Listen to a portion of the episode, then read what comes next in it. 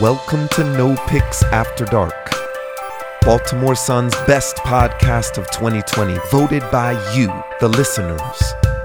No Picks After Dark seeks to build a community based on human experience, storytelling, and conversation. Now, your host, Aaron Dante. Welcome to the No Picks at the Dark podcast. I'm your host, Aaron Dante. Today, we have a very, very special guest on the podcast. I mean, this person is blowing up all over my social media. Everywhere I look, I see this person's name. I'm like, who is this person? Who is this? I mean, she's doing big things. I mean, the community, I haven't seen this many people just rally around somebody like this in a long, long time, especially in Baltimore. And, you know, I'm just like, I had to get her on my show. I really do. And without further ado, Miss Franca Muller Paz, how are you doing today? I'm good. I'm excited to be here. Thanks for having me on. Hey, I appreciate you coming on the No of Dark podcast. And could you please tell everybody, give a little background? Okay, what are you doing in Baltimore City first? What, what's the big thing that everybody's? I see you on my social media. Let's talk about that, and then let's talk about a little bit about you. So let's let's that's twofold. Go ahead. Your show. Yeah, you got it. Well, so I'm a teacher. I, I've been teaching in public schools for the last 10 years. Right now, uh, I am a teacher at Baltimore City College. So, for the city people out there, city forever, but we got love for everybody. And I'm also a representative in my teachers union. So, I've been elected for three consecutive terms to, to represent teachers within my school and fight for them their behalf and for our administration and also uh, for issues that impact teachers across the city and across the state. Uh, and what's and what and you're running for something, right? I am, yes. that is also something I'm doing. So I am running for city council for the 12th district, uh, and I'll be on the ballot on November 3rd. So super pumped about that. That's a beautiful thing. That's a beautiful. Again, I see her. This everybody's really excitement. I haven't seen this much excitement in Baltimore City in a long time um, for her candidacy. So tell the listeners a little bit about why are you running for ball? Why are you running for a candidate? Like why why do that? Why get into politics? I always ask people that. I mean, then your whole life is out there. You have no more privacy. I mean, why why do that? Why would you want to do that? Yeah, totally not something that I thought I was going to be doing. I love being a teacher. I love being in the classroom. I love organizing from the point of my classroom. But I think this is a path that really started when I got here to the United States. So I immigrated here from Peru. There was some political turmoil happening in my in my home country, which was Peru, and so my mom and I. Uh, we left when I was a baby and uh, met with my dad, who was living in, in Patterson at the time. So we we moved in with him. And as I started to get older and get closer to being school age, my dad started to get really nervous. Uh, he was concerned that, you know, what would it be to, you know, have me go to these schools that had such a bad reputation? There was some drug related violence happening in our neighborhood. And so my dad decided to make a big lift and move us to a neighborhood just a few miles away so that I would have the resources that he felt like I deserved in school and also be able to walk home safe from school and all the things that really like every child deserves. Uh, but when he made that choice, that came with some serious sacrifices. So I really grew up never seeing my dad. My dad worked day shifts and night shifts uh, in construction, and uh, he was always struggling and my mom helping out as well to make sure that we could uh, pay the bills that we wouldn't be evicted from from our home. And so i think you know there was this recognition at that time that why do you have to sacrifice everything? Like time with your kids uh, your your body having to do this like super intense work that my dad had to do as you know being a part of construction. Why do you have to sacrifice all that just so you can get what we would like to think that kids deserve which is a, a fair shot and a fair opportunity? And so as i grew up you know, a lot of my life still uh, was very much anchored in Patterson. I uh, I started learning folk dancing there. Uh, I, am a folk dancer now. That's one of my side hustles. Uh, I dance traditional music from Peru and Mexico, uh, but I would go there to you know learn my traditional Peruvian dances, stay engaged with my culture. A lot of my dad's work was there. Uh, a lot of our family friends were there, and it just as I got older, it just was so clear and so and it became so obvious how messed up it is. Like, wow, like your zip code really determines that stuff for you.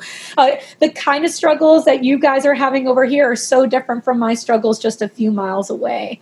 And so when I uh, was in high school, I began, you know, like working together with other uh, students of color, trying to do what we could from our space. I was a Girl Scout. Shout out to the Scouts doing our thing, uh, and I thank them because that's you know a big part of how I was able to pay my college tuition was uh, work uh, scholarships that I got from community service work that I had in high school.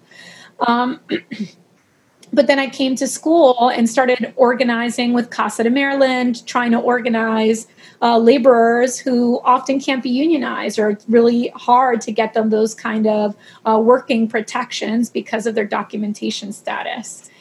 And from there, I went on, became a teacher, and started to use my classroom as a place to fight for those things. So uh, I fought a battle to try to unionize my charter school when I briefly taught in Philadelphia, came back here, have been working with students and the teachers union to try to fight for better school funding, for digital access, for fair opportunities for our students to uh, be able to access the quality and uh, highly selective high schools that we have in the city. Uh, and there just came a moment with all this work that I had been doing uh, last fall where I said, where are our champions? You know, we vote for these people, we get people into office. Like, why aren't they not fighting for us? Why aren't they at the school board? Uh, why aren't they out here at these hearings talking about, you know, what we need? And so, after some, you know, really, you know, uh, wonderful conversations with my students and fellow uh, union organizers, we decided that we needed to to make sure that in this seat in the city council that there was going to be a champion uh, for students and families and workers. And so that's what brought me here today. So here we go. Let's do this thing. I love that. I love that story. I really do. And there was something that you said in your story that um, stuck out a little bit to me. Um, now i could be wrong. Are you a first generation college student in your family? I am. I'm the first okay. person yes in my family to go to college. What does that mean to you? What does that mean to you and your family yeah, it was. I mean, my parents are super proud uh, that I was able to go to college, and and and to me, I always had this like reckoning where I'd said, if I if we never had left Patterson, would I, would I have gone to college? I don't know. You know, there was a social pressure in my school where there were so many people, even though it was a public school, that were expected to go to college. It was just it was the thing you did it wasn't this like hugely celebrated thing. And so I always thought about that that like what if I what if this wasn't the place that I grew up? What if I grew up where I started growing up? Uh, and graduated from college, you know, school there. Like, would I have graduated high school?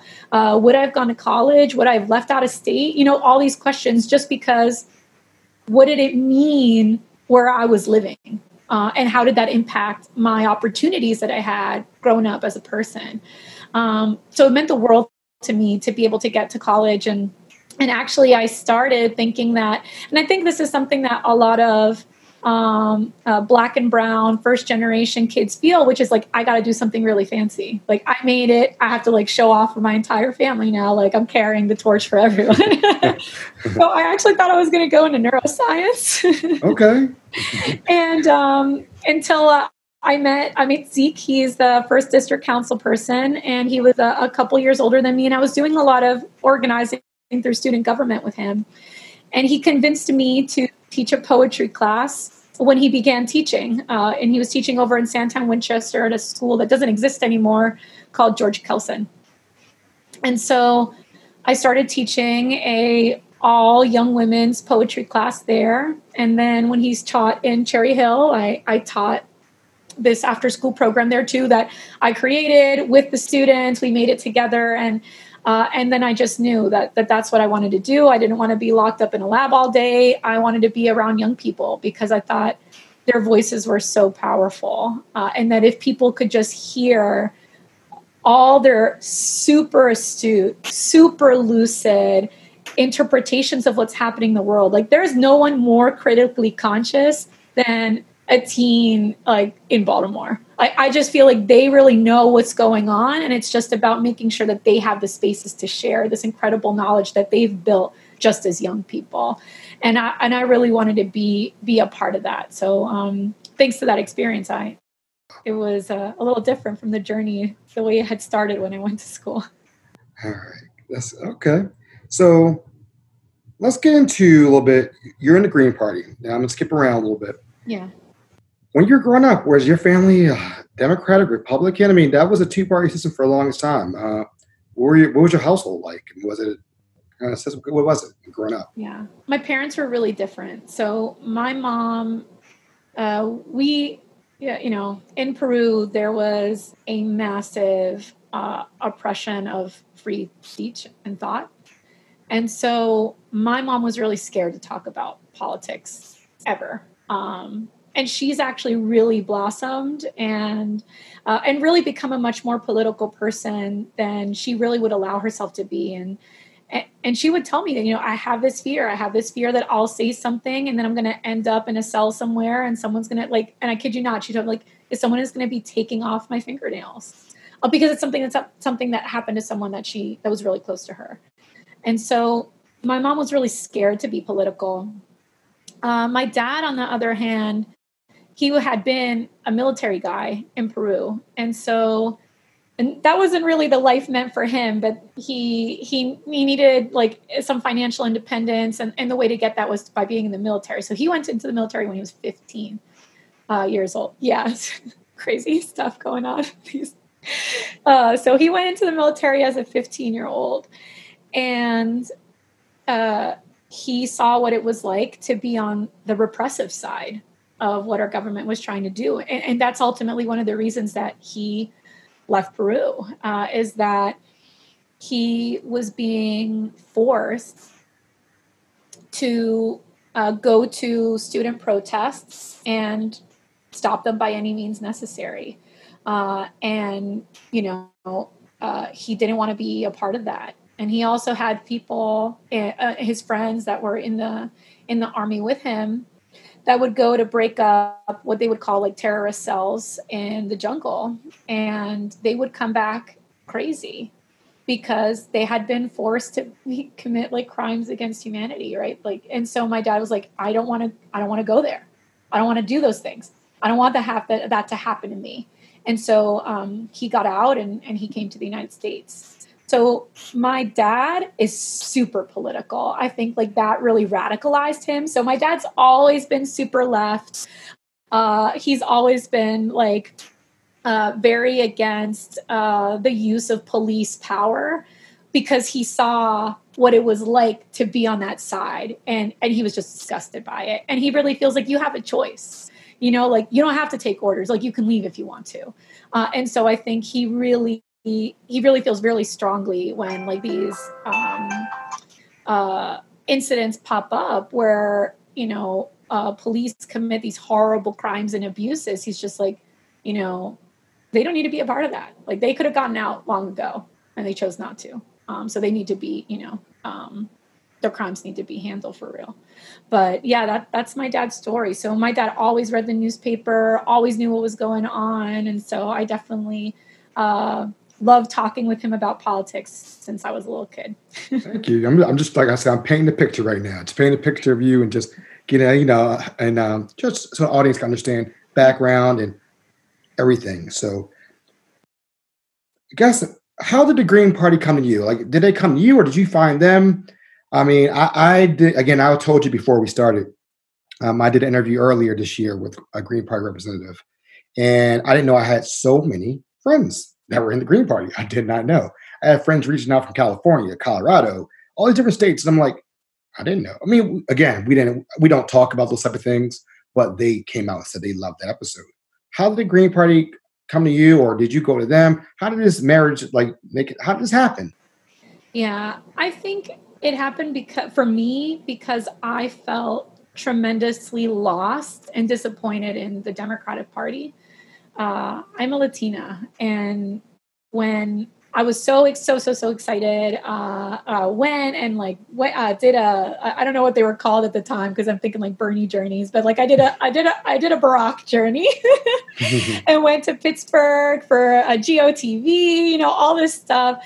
Um, I was so excited and you know, so much of that was like, oh my gosh, you know, we're going to do so much for immigrant kids and immigrant families. Like, we really stand with you. We're behind you. Like, let's do this. Let's get, you know, and our our community was super mobilized and energized to get him elected, and then to see so many people deported. Um, to see what's happening at Berks uh, Family Detention Center, not too far from here in Pennsylvania, where there are cells that have Crips in them uh, cells where where babies are are meant and allowed to be. Um, you know, a kinder form of family detention than what we see under Donald Trump, but, but still a form of family detention. And, you know, we're incarcerating children um, and infants. Um, and they were during that time. Uh, and also to have parents ripped away from their kids and sometimes being taken in front of schools, you know, and so much, you know, it's something that's affected my family. It's something that's affected my close friends. And so when uh, Hillary was running, I, I had a really hard time, like, not teasing her apart from that. Like, I felt like a, a lot of harm had been done and that a lot of promises had been made to our community. And, and I felt kind of used um, like oh you know we, we did all this work to get you in office and then like the most deportations ever you know? Uh, that was that was soul crushing um, for me. And so uh, that's when i began to really want to look towards one more progressive candidates but to also see you know like maybe there's another way and another place that you know i can call home as a party. Um, and that's when i became green curious nice, nice. So, okay, we talk a little bit about that, and you work in uh, Baltimore City. I do. Now, I read something about you were involved with a situation with it may have been you, I don't know, about kids trying to get into city high school. Yes. And with the language barrier, correct? Yep. Yep. See, I did my, I did my homework today. You surely did. Wow, that's an old article. Right. I don't. I don't even do my homework. I didn't even do my homework in high school, so I don't know how.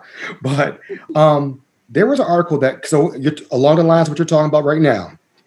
Uh, there was an article that came out about how you had Latinas, Latinos uh, coming uh, that were in grade school, in middle school, trying to get into city high school. Um, give people a little background about how hard it is to get into Baltimore. I have audience outside of Baltimore. Give people a little background. How hard is it to city and poly high schools, and how hard it would be if it's not your first language as English. Yeah, I'll talk about it through a story of how middle schoolers respond when they find out where they're going to go to high school.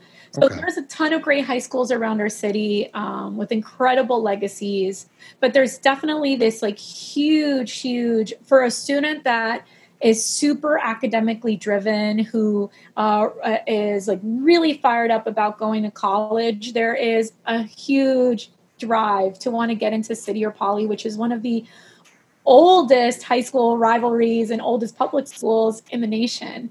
Um, and, and, they're incredible schools that offer tremendous opportunities. Um, they are schools that, to me, are like rocket ships to success, right? You get tons of support for applying to college, tons of support for being able to get scholarships all this support to be able to really like uh, have a super strong resume um, as students uh, apply for the college process and so you know i was i was talking with one of my students about her friend and I said, you know, what was it like when you found out that you were going to get into city? She's like, well, I was super excited, but I was right next to my friend when she found out her composite score wasn't going to be enough, she she just broke down crying and she said, "I'm not enough.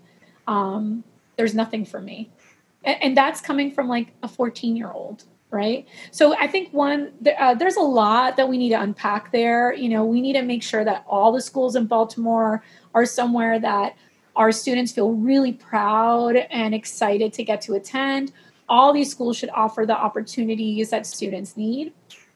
But we can't deny that when you go to City, you go to Poly, there is a college acceptance rate that is just sky high, right? It's like over 98%.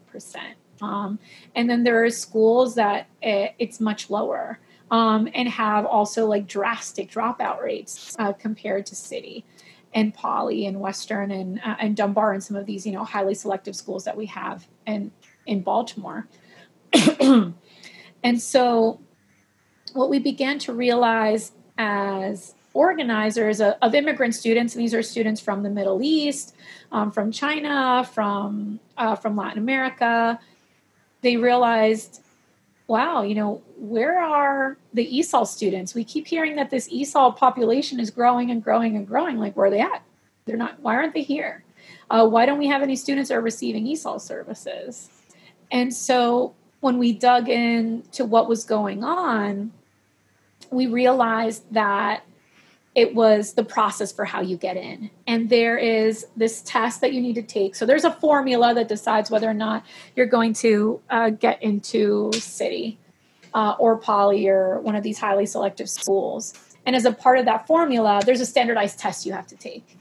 And that standardized test is in English. So if you just arrived as an immigrant student and maybe you've been here three, two years, you could be Einstein. But if you speak Chinese, you're not going to city or poly right you're you're to go you're to go somewhere else and in all honesty there is certainly like a funneling process of sending kids to certain schools because that's where they have more um, esol support so we thought it was really important that all students be uh, given fair opportunity and that we shouldn't be restricting where students get to go based on language. And we even consulted the ACLU, uh, and one of their lawyers said, like, this appears to be in violation of uh, of the rights of students because you cannot bar a student from an uh, educational program on the basis of language.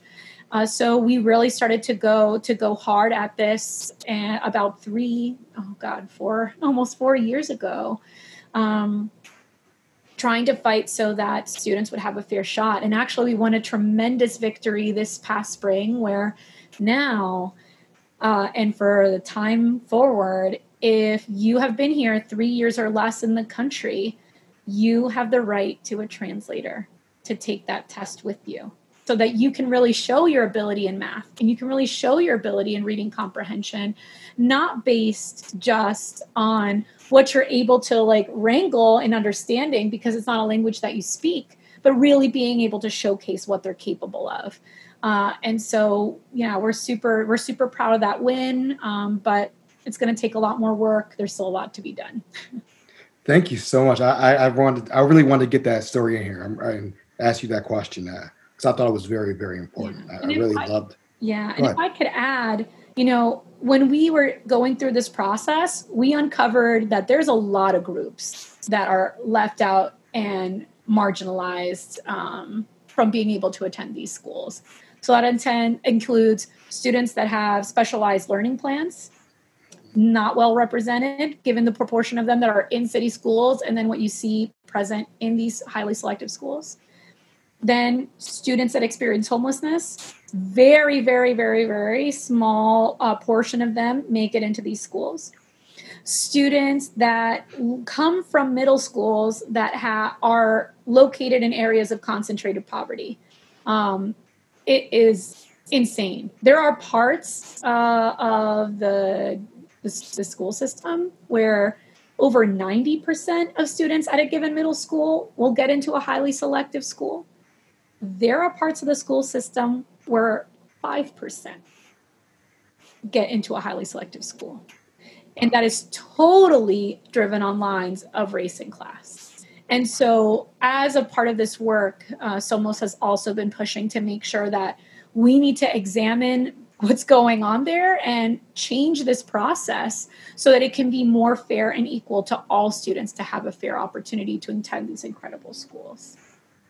This episode of No Picks After Dark podcast is sponsored by the Charm City Craft Mafia, Baltimore's best local craft fair, presenting Holiday Heap, a virtual craft show the first weekend in December featuring handmade stationery, apparel, jewelry, ceramics, wall art, body care, small batch food gifts, and more. Crafted by makers in Baltimore and the region. Holiday Heap is Friday through Sunday, December 4th through the 6th. More at charmcitycraftmafia.com and on Instagram and Facebook at Charm City Craft Mafia. The digital yeah. divide. Since we're talking about it, we're talking about it. We're staying on those lines because you're talking about a couple seconds ago. Digital divide. Uh, you and I spoke before, got on about the Taco Bell incident that happened in California to uh, two students uh, that couldn't afford Wi-Fi and had to use Taco Bell. You've been outspoken and and out for your with you, with you saying about digital divide, Comcast. Can you explain a little bit about some of that's part of your, your part of your platform? Yeah, absolutely. So uh, this became a really big passion for me because uh, as soon as we started, and, uh, and you mentioned that your partner is also an educator, so I'm sure you know they also struggled with something similar. That as soon as we brought these classes online, I was like, oh, like, you know, Houston, we got a problem. There's like, mm-hmm. I have a class that's supposed to have 35 kids in it, and there's three in this, you know, in this Google Meet. You know, there's something really wrong here. Uh, and as the days went on, I was like, where are the students that never miss school? Students that are never late to class, students that turn in every assignment, like where did they go?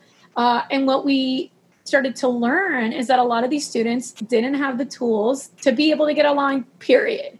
And when we looked at research done um, that was showcased by the Abell foundation in may we found out that uh, it really breaks down online's race. So when it comes to like broadband internet, which is nice, stable, more high speed internet access, uh, over 70% of white households have access to broadband internet. About 54% of black households and uh, or sorry 50.4 uh, percent of black households and then 46% of latinx households and so when we look at this problem, you realize that, man, if we don't get internet to kids, one in every two, you know, black and brown children are not going to be in our classrooms starting Tuesday.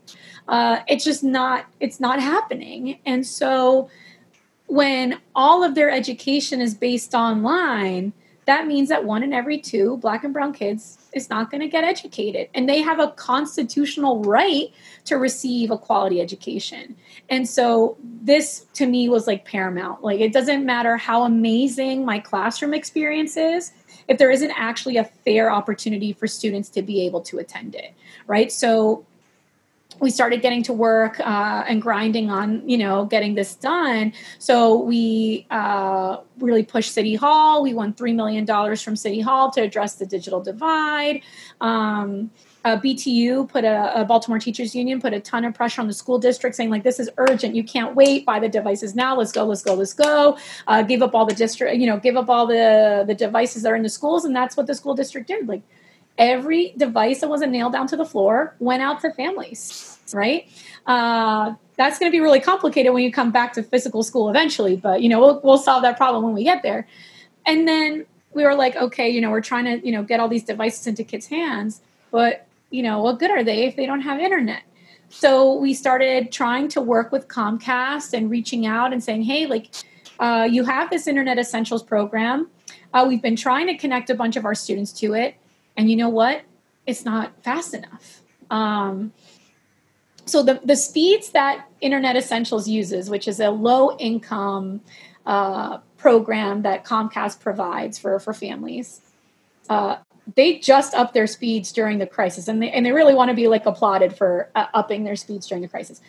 Those speeds were set as the minimum qualification for like quote high speed broadband internet by the FCC five years ago. So why did it take this company a whole pandemic uh, and five years to finally catch up to what the threshold has been or the bare minimum has been for high speed internet? Um, you know, I can't I can't answer that for them. But so uh, we came to them and said like these were considered high speeds five years ago. you need to increase the speeds. The way that we use the internet has dramatically changed in five years, in five months, uh, because of COVID. Um, and they're no longer enough. And what we see is that kids every day are having to ration out internet with their families uh, to figure out who's going to get online. So one of the organizers in, in Somos, uh, Students Organizing Multicultural Open Society, a group that um, got started in uh, in my classroom with the support of a couple other educators six years ago. You know, she has internet essentials, and, and that's what she has to do every day. And she says, you know, it's either my parents get to be online and do the work that they need to do to be able to put food on the table, or you know me or one of my sisters gets to be online. We can't all be online at once. There can only be one person or it just doesn't work. And so we have been saying to comcast like can you please make this modification? And they have been totally unwilling. Um, which i think is disgraceful because this is the best second quarter during covid they've had in 13 years in new paying customers uh, and despite that and despite all the profits, like billions of profits that they've made during this quarter, uh, they're unwilling to just increase the speeds, which costs them nothing in infrastructure. The infrastructure is already built. You can just increase the speeds. All they lose is one more tier that they get to put on their website so they can make more money off of us. Right. So I think um, it's a huge problem. And as far as like a candidate and a policy, like we got to bust this basically monopoly that Comcast has that allows them to bully us around with prices, with speeds. Uh, and we need to start working towards municipal internet because, like, after an entire summer and spring of doing it, like, I'm already tired of trying to grovel at the feet of a corporation to ha- try to make sure that they have, you know, a conscience. Um, so I think we gotta, you know, gotta cut them out. no, no, that that that was I, you gave me some information I didn't even know about. Hopefully, my listeners are like, "Wow, okay, that was that was that was deep." I appreciate that. Yeah. yeah so mean, if you thought you hated Comcast before, oh, I mean, you brought it back to. I was thinking to myself, like, "Damn!" Like growing up, man, I was like, my parents were on the phone. I couldn't get an internet, and so if somebody, if I was on the internet and somebody called, it kicked me right off. So that's what that's what it brought it back to me. It was like yeah. that's when you were explaining that. I was like, oh man, I remember, I remember those days. And, and now I understand a little bit better and clearer what you're fighting for. Mm-hmm. And so I mm-hmm. appreciate you explaining that to everybody. Okay, so we're going to, we're going to move to District 12 here. We're going to move to District 12. Okay, we're going to talk, see the what's going on. City. The heart of the, it is the heart of the city. So how can you attract more businesses to District 12? So I, I've been talking a little bit with some business owners around the district, and something that comes up really frequently is that there needs to be support for young entrepreneurs. Uh, that that's something that's really missing. At, at the end of the day, it's other small businesses, often like black owned, that decide to take new businesses under their wing and uh, basically godfather them until they get on their feet. Uh, and that's coming out of just like the kindness of people's hearts. Uh, but we need to have something that is in our city's infrastructure to make sure that people who want to go in and start a business have the skills to do it. Because I think it's really important to think about who those entrepreneurs are. There are kids that just went through our Baltimore City school system. And we know that in our student population, there has been tremendous lack of uh, systemic access to wealth through redlining and all these different things. And so a lot of them like don't know what the process is like and maybe even their parents or their grandparents don't know what the process is like to get a loan. Like a mortgage loan, let alone a loan to be able to start a business or to, you know, buy a property to be able to get your business started or to get the initial financing you need to start a uh, start something. And so I think it's really important that we have to re- re- realize where our young business, you know, men and women are at and say, all right, a lot of these students have not grown up in a household where they necessarily got the education around personal finance that they needed. Uh, right now, it's not even a requirement in high school, which is something else that we have to change about, like really teaching our kids how to manage finance. But we have to accept that that's the reality, which means that we need to really coach, like from from the moment that you know someone's showing like sincere interest in wanting to get a business started till they're you know a couple years in and have some you know like firm ground under them uh, how we're going to support them as young businesses because I think we really just leave these guys out there in the cold. And if someone doesn't take them under their wing, like one of these more established, like I said, often, you know, black minority owned businesses, um, they're really out there just trying to fend for themselves. And uh, in in the time of COVID, that is going to be a very hard task for our young businessmen and women. Okay. All right. So, how have the community stakeholders embraced you when you announced that you would be running as a candidate? I mean, you're running against the candidates already been there for a while, but how has the community just in stakeholders embraced you? And how have you gone out and embraced them and tell them that you were there for, for them? Yeah, it's been really exciting. So, like I said, like I was not thinking that I was going to go into politics. It's not something I had planned. It more felt like a necessity, um, especially uh, when you know we had some really solid progressive challengers in the primary, and uh, and I was really uh, you know rooting for them to take it home, and, and it didn't happen. And so that's when I was like, all right, like we got someone's got to do it. Let's just you know let's do this thing and try to fight it out in the general. Uh, but I feel like I've been really embraced by uh, by teachers, um, which are huge, you know, community stakeholders in our city. Uh, the vast majority of donations have come from teachers. Uh, we have had some really great endorsements coming up lately. So, uh, been endorsed by the Sierra Club, by Sunrise Movement Baltimore, by Baltimore Women United. Uh, excited for others that are going to come up, even by uh, congressional candidates that really got some exciting um, progressive energy under them, like Mckayla Wilkes. And so, uh, they really embraced me. And then I would go to, I went to the different candidates you know that have run uh, that had run in the primary you know this uh, in 2020 or had run in 2016 in the general. And you know said hey you know i'm thinking about running. I, I want to get advice and often I was calling for advice or something, and they're like, "All right, yeah, I'm endorsing you. Uh, let me uh, tell me where I can donate, and I'll send a check." And I was like, "Well, like that wasn't even what I was calling about, but thank you." So, and we brought in a lot of folks that have been former uh, primary challengers or candidates in this race, and they're and they're a part of the team, and they're helping to lead the ship, and, and it's been amazing. So I feel like we've built a really strong uh, 12th District Coalition. I really loved getting to meet with community associations and um, the warm welcome I've had from community members there. Uh, and I, you know, uh, to me, a super valuable and strong contingent of our city is our youth. And a lot of our campaign is led by youth. Uh, three, I like to call folks, you know, campaign managers. I think it's really important for folks to have like a really serious and important title in the in the campaign. So we have three to do different, uh, to have different sort of focuses that they do within the campaign.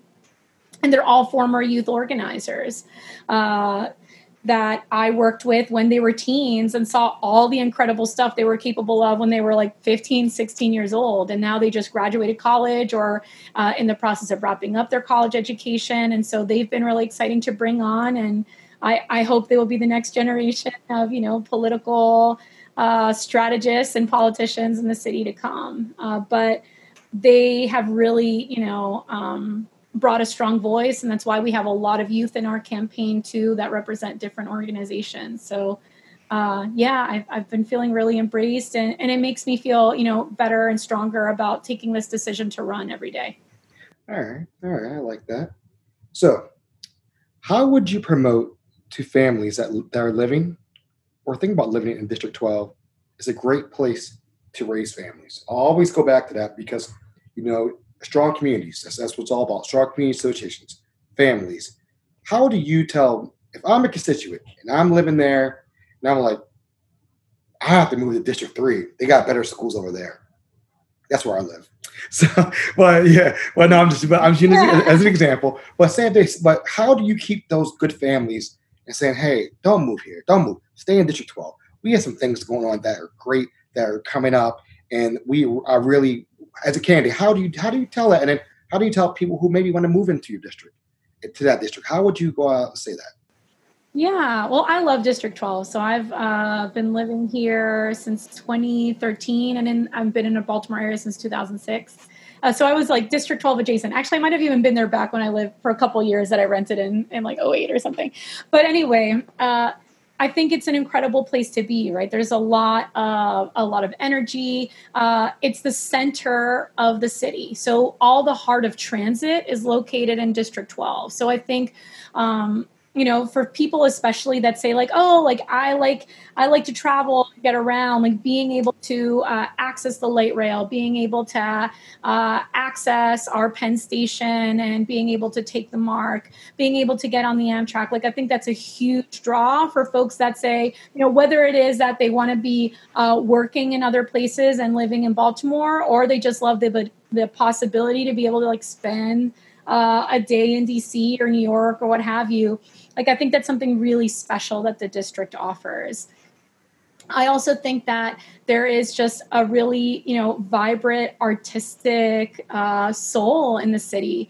Um, a lot of incredible places where you can hear some of the best music. Right there's Terra Cafe on 25th Street, that whole strip on North Avenue that is really an anchor uh, for artists in the city. And so I think, yeah, it's just it's a it's a district that has a, a lot of culture, a lot of soul, uh, and a lot of opportunity to be able to get around. That's nice. Yeah, I, I am thinking about it. You're definitely right on that. You're definitely right. Um, so, what are your top three opportunities and challenges you would think for a district if you were to be elected? What, what would the top three opportunities and challenges going the next five years you would just look at as a candidate? Hmm. So I think a lot of these opportunities start as challenges. right. So I'll, I'll, kind of interpret them that way. So one is definitely, you know, winning this fight to see like the need for municipal internet. So I think there's an opportunity here. I think we've recognized as a city that we really need it. We need it to be a 21st century city. There's other cities around uh, the country and also in Baltimore itself, uh, or sorry, Maryland itself, that have shown that when you bring in municipal internet, it can be really good for business, really good for local economy. So it's happened in Chattanooga, Tennessee, even in Easton, Maryland. Uh, so I think that's one. Another is that we need to look at what's going on with our public safety, right? So there is a huge uprising that has been taking place in our city for years, demanding that we really take a hard look at what it means to keep our citizens safe. Uh, and so I think there's a huge challenge to make sure that we can get do the organizing conversations and build the relationships we need so that uh, Baltimoreans see the need to really do a full transformation of what our public uh, uh, safety system looks like.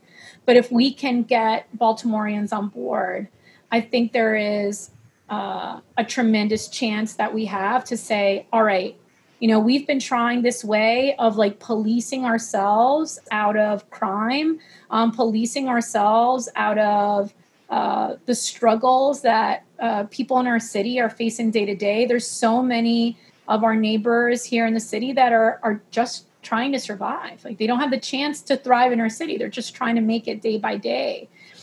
And so we're trying to police our way out of a lot of the consequences of that and it hasn't been working right? Our homicide numbers go up. The clearance rate on these crimes is going up.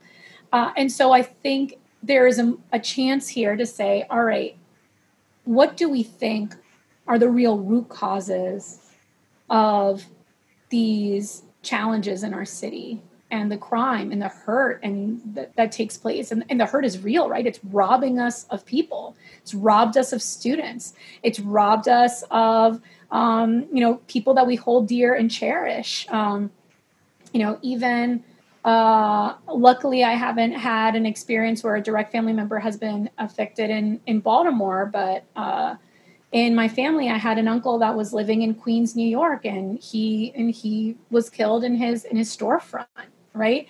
Um, and when we talk to people about, you know, how much money often gets taken when there are these robberies that end in death. And there was a really tragic incident earlier this incidents earlier this year, which uh, you may have heard of, right? Which were two mothers being killed in front of their children. Um, uh, two mothers, entrepreneurs, uh, great staples, you know, thinking of staples in the community that were, that were killed in front of their kids. And when, and when I ask how much money is often stolen in, in situations like these, and it's like a couple hundred dollars, you know, it's not. And so people are making desperate decisions. So we need to make sure that we are doing active preventative crime work to ensure that people have the financial opportunities that they need to be successful, are learning the skills that are required of them to be able to really participate in the 21st century economy. We need those things. Um, we need jobs for our youth. We need rec centers for our youth so they have other options that they can turn to uh, and mentors that they can turn to when, like, you know, um, these uh, decisions come knocking at their door. So I think we have a huge chance to make that turnaround. Um, and as a part of that, uh, a third opportunity that we have is that, and, and, part of it is sitting in Annapolis right now, is that we need to fully fund our schools. Um, we have a chance right now with the Kirwan bill to really bring a more just, uh, equitable school formula to Baltimore City. Uh, but the city's not off the hook. Like the state has to do their part, but the city has to do its part too. And right now we're looking at a situation where our budget for education is about 15%. That's everything. That's like uh, that's, that's everything having to do with educating our kids. And in the rest of the state, the average that a district spends out of their budget is 36%.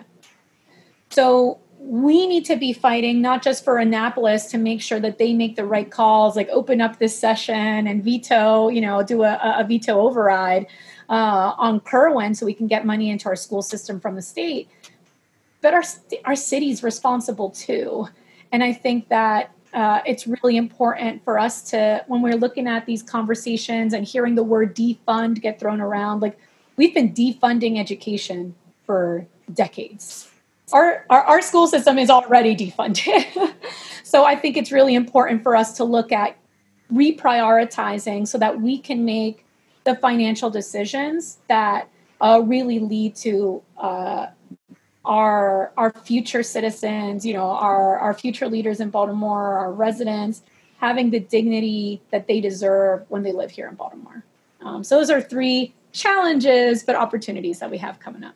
Great, great. Okay, so in two sentences, if I'm on the fence right now and I don't know who I want to vote for, tell me why you are the right choice. Tell me why when I go and do my mail in, or I do where I, wait a two or three hour line to hit that button, what makes you? I'm on the fence right now, the candidate. I mean, as a, not as a voter.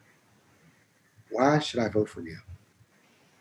with me, you have a chance to put a champion in that seat.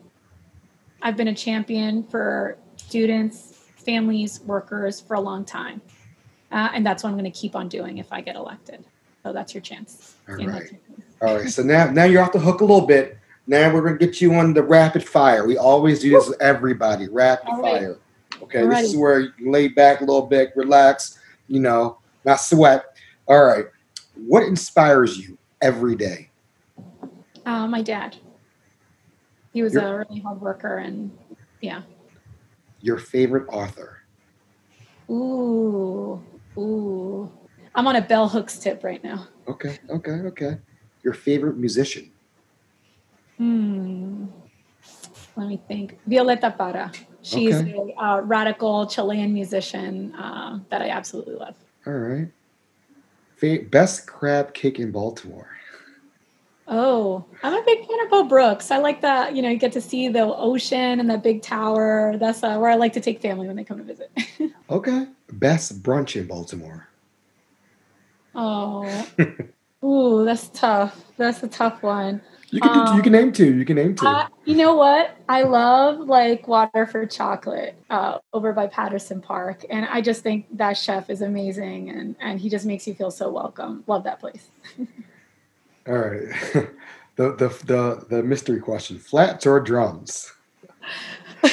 I told you this question. I was like, what? Uh, I I vote boneless. I like hate food that makes me feel really messy, and I feel like I can't like eat wings without like getting like every, not just like around my mouth, but like on my ear and forehead and stuff. Like I just need it clean. So, hook me up with those boneless wings. Favorite city to visit? Uh, I really like Chicago. Favorite local beer? Ooh, favorite local beer. Um, can I pick Mead? I like Mead. They're in the district too. I knew you were going to ask. Well, I was, I was hoping you stayed in the district. All right. What is so the best advice you have ever received? Hmm. That you're never too old to to do something. Um, so I uh, never had really been an astute guitar player or anything like that, but I started with a group of uh, women friends of mine, a band four years ago, and a lot of us had never played anything. And um, and I think it's never too late. You can always learn and you can always create something beautiful, uh, whether that's knowledge, whether that's a skill, whether it's art. Uh, it's just never too late. Um, it's never too late to become an expert in something that you wanted to do, never too late to try to um, change the route of your life. Uh, and I've really carried that with me a long time. All right. So now this is time to plug where can people find your social media? The Twitters, everything. I mean, uh, TikTok, I don't know, whatever everybody's doing nowadays. And also, I wanted to give you kudos to you. I saw some numbers that you raised, uh, could be wrong, 50K since you've started. Is that correct or wrong? Am I wrong? So we're actually up a little bit right oh, now. Oh, so hey, that's, that's, that's, that's an even better thing. Sorry. So there you go. There you go. A little bit more. Yeah, so uh, we closed out the month of August with over fifty-six thousand uh, dollars. And for us to be on track for our fundraising, we needed forty. So we like finished up with sixteen k more, which felt pretty good. Uh, we also if you include in kind contributions, we're at over $60,000. We have 954 individual donors uh, donating to the campaign. Uh, and we have uh, over 270 volunteers working with the campaign. That's nice, nice. So, where can we find you? Where can we donate? Where can people find out a little bit more about you, your platforms, and all that good information? Yes, so they should go to francaforthepeople.com. You can sign up to donate, you can sign up to volunteer. Uh, so please check it out, francaforthepeople.com. And this fight is not easy. We are fighting against an incumbent, we're fighting against an entrenched Democratic machine. So we really need all hands on deck. So if you can help out, make some calls for the campaign. Doesn't matter where you live, you can send texts for the campaign, whether you're in Baltimore, you're in Albuquerque, you're in LA uh, you can help. And we need donations to help this work. I pay a family sustaining wage to everyone that's a part of this campaign. And so to be able to pay the wages that our staff deserve, to be able to get the mail out there, to be able to get the lit, uh, all the things that we need to do uh, really depends on our ability to raise money. So uh, check us out, francaforthepeople.com. And with that, folks, we're out. Thank you for coming on the No After Dark podcast. You're off the hot seat now. Thanks, Aaron.